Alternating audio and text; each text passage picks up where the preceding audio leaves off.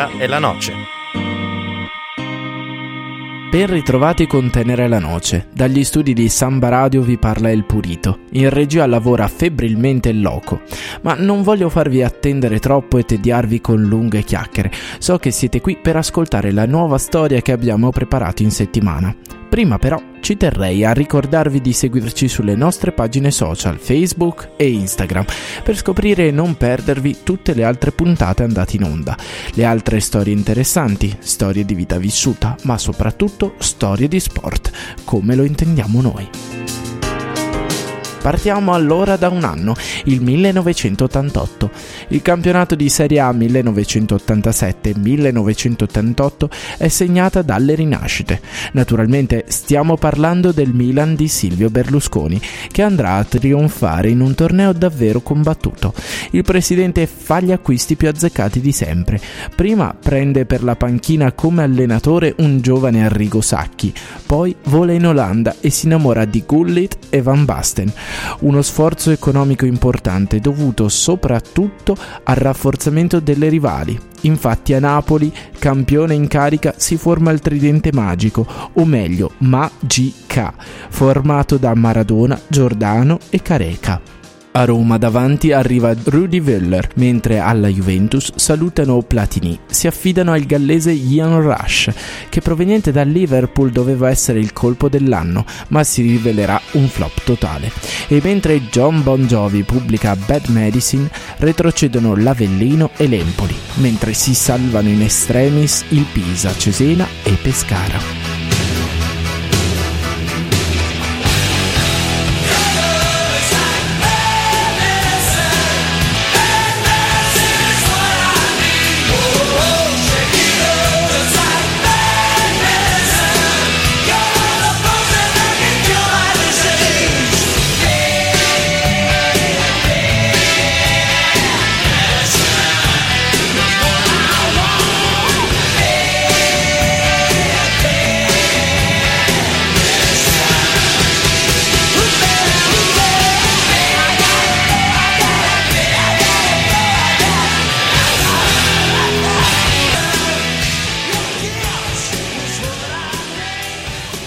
Se Bon Jovi nel 1988 con questa canzone spopola in tutto il mondo, in Italia Massimo Ranieri, forse non troppo sulla falsa riga del rocker statunitense, trionfa al Festival di Sanremo con Perdere l'amore. E se si può tirare un sospiro di sollievo per la fine della guerra tra Iran e Iraq, che porta al segno di quasi un milione e mezzo di persone decedute, il nord Italia trema sotto gli attacchi terroristici del gruppo altoatesino Tirolo Unito. Il 1988 è un anno decisamente esplosivo, insomma, che tuttavia vede anche la nascita del Salone del Libro a Torino e i nove Oscar a Bertolucci per L'ultimo imperatore. In ambito sportivo, invece, il ciclista italiano Maurizio Fondriest trionfa ai campionati del mondo di René ma anche se l'occhio in regia si sta già emozionando, questa sera non mi occuperò dell'impresa di Fondriest. Vi racconterò invece la storia più inverosimile che sia capitata nel mondo dello sport. Una storia calda e accogliente, pur svolgendosi nel glaciale febbraio del 1988. È il 13 febbraio e a Calgary in Canada non c'è il benché minimo tepore. Tuttavia, quando la fiaccola olimpica dei quindicesimi giochi olimpici invernali viene accesa, sotto di lei, a prestare giuramento, saluto e tributo, c'è una squadra che di freddo non ne vuol sentir parlare, è abituata al caldo sole dei Caraibi e alla musica di Bob Marley.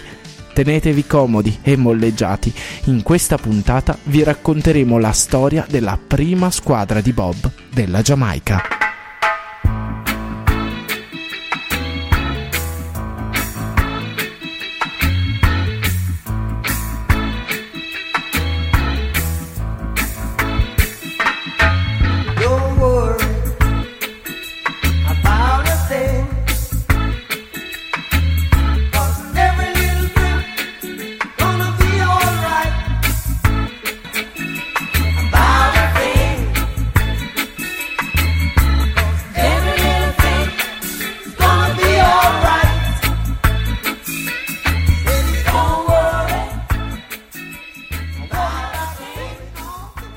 Bob Marley con la sua Three Little Birds non ci accompagna direttamente a Calgary, in Canada, ma ci fa fare una capatina a Kingston, in Giamaica, diversi mesi prima di quel fatidico 13 febbraio.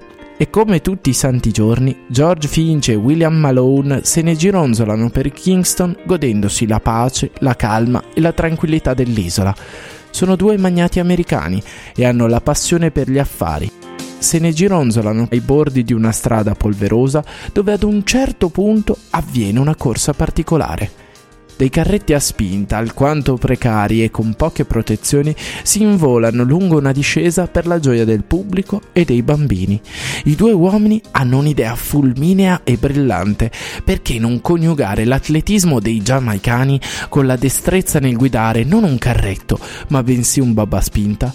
Sembra l'idea più balzana al mondo, eppure in quel pomeriggio assolato di Kingston si concretizza l'idea di formare la prima squadra di bob della Giamaica. Giamaica.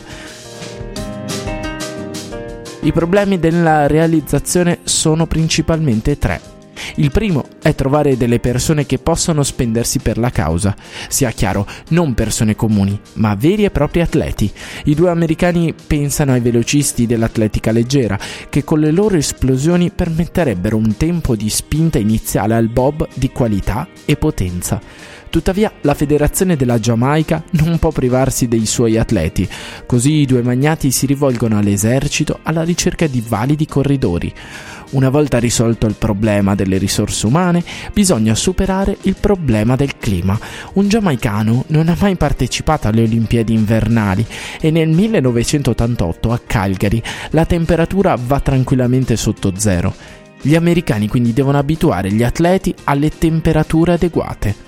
Terzo punto, ma non meno importante, alle Olimpiadi bisogna andarci, ma non per farsi ridere dietro. Lo scopo è quello di provare a competere con le più rinomate nazioni del mondo.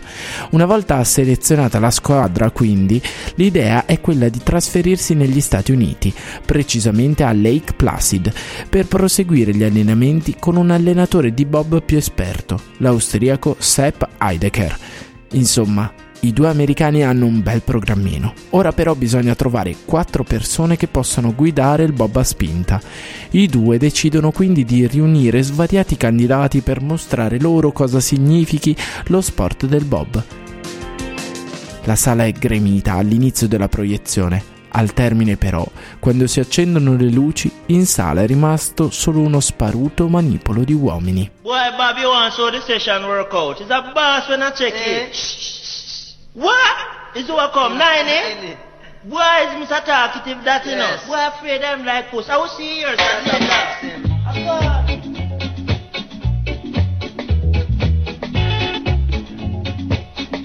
Mr. Chatterbox, ooh yeah. Mr. Chatterbox, ooh yeah. Watch him.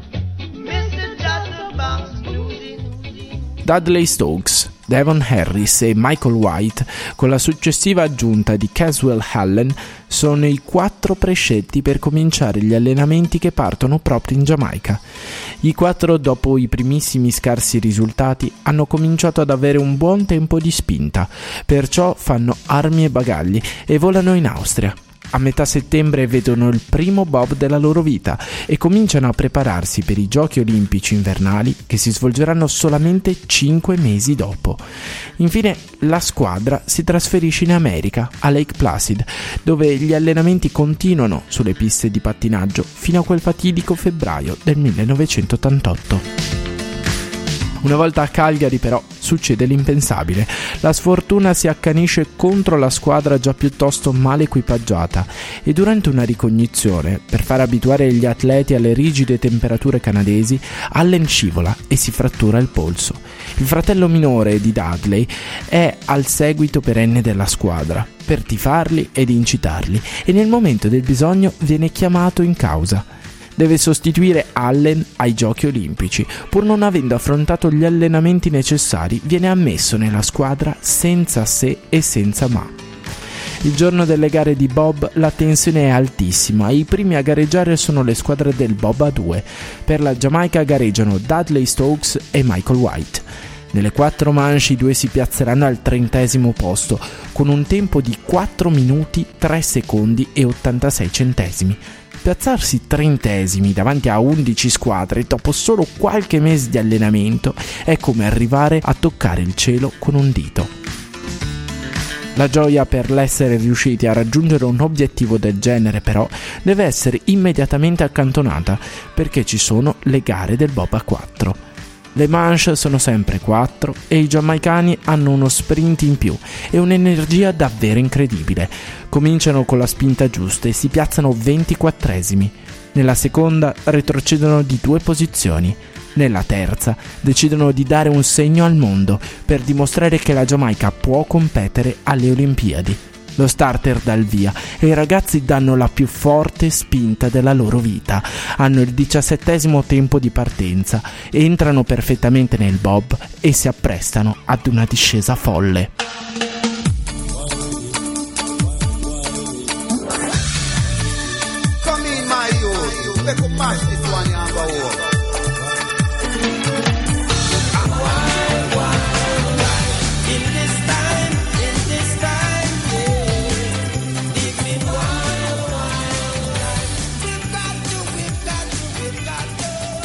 Il bob nero fila che sembra una meraviglia e i tempi piano piano si abbassano. Sembra tutta un'altra squadra rispetto alle due manche precedenti.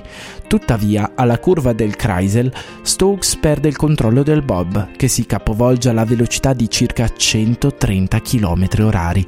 Le teste dei quattro atleti giamaicani vengono schiacciate lungo tutto il cordolo.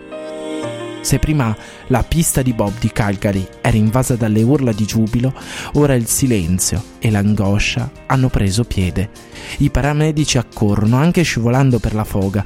L'incidente sembra spaventoso e intervenire il prima possibile è d'obbligo in questi casi. Per miracolo, tutti e quattro i ragazzi escono fuori dal bob e portano a spinta il mezzo fino alla linea del traguardo tra il boato della folla. La squadra di Bob della Giamaica non terminò mai la corsa e quindi non si qualificò in nessuna posizione. La loro abnegazione e il loro spirito però si incastrano perfettamente con il significato dei giochi olimpici. Riusciranno a correre sul Bob sia nel 92 che nel 94 e proprio in quest'ultima occasione arriveranno quattordicesimi davanti a nazionali quali Francia, Stati Uniti e Russia. La Walt Disney Pictures decide nel 1993 di produrre Cool Runnings, quattro giamaicani sotto zero, un film che si ispira alle vicende raccontate e vuole celebrare lo spirito sportivo della Giamaica. Una storia emblematica che dimostra che seppur folli le idee possono realizzarsi con lo spirito di sacrificio ed un pizzico di follia. Anche per oggi El Purito vi saluta e assieme all'instancabile Loco vi aspetta per la prossima puntata di Tenere la Noce per ascoltare un'altra storia interessante, una storia di vita vissuta, ma soprattutto una storia di sport, come lo intendiamo noi.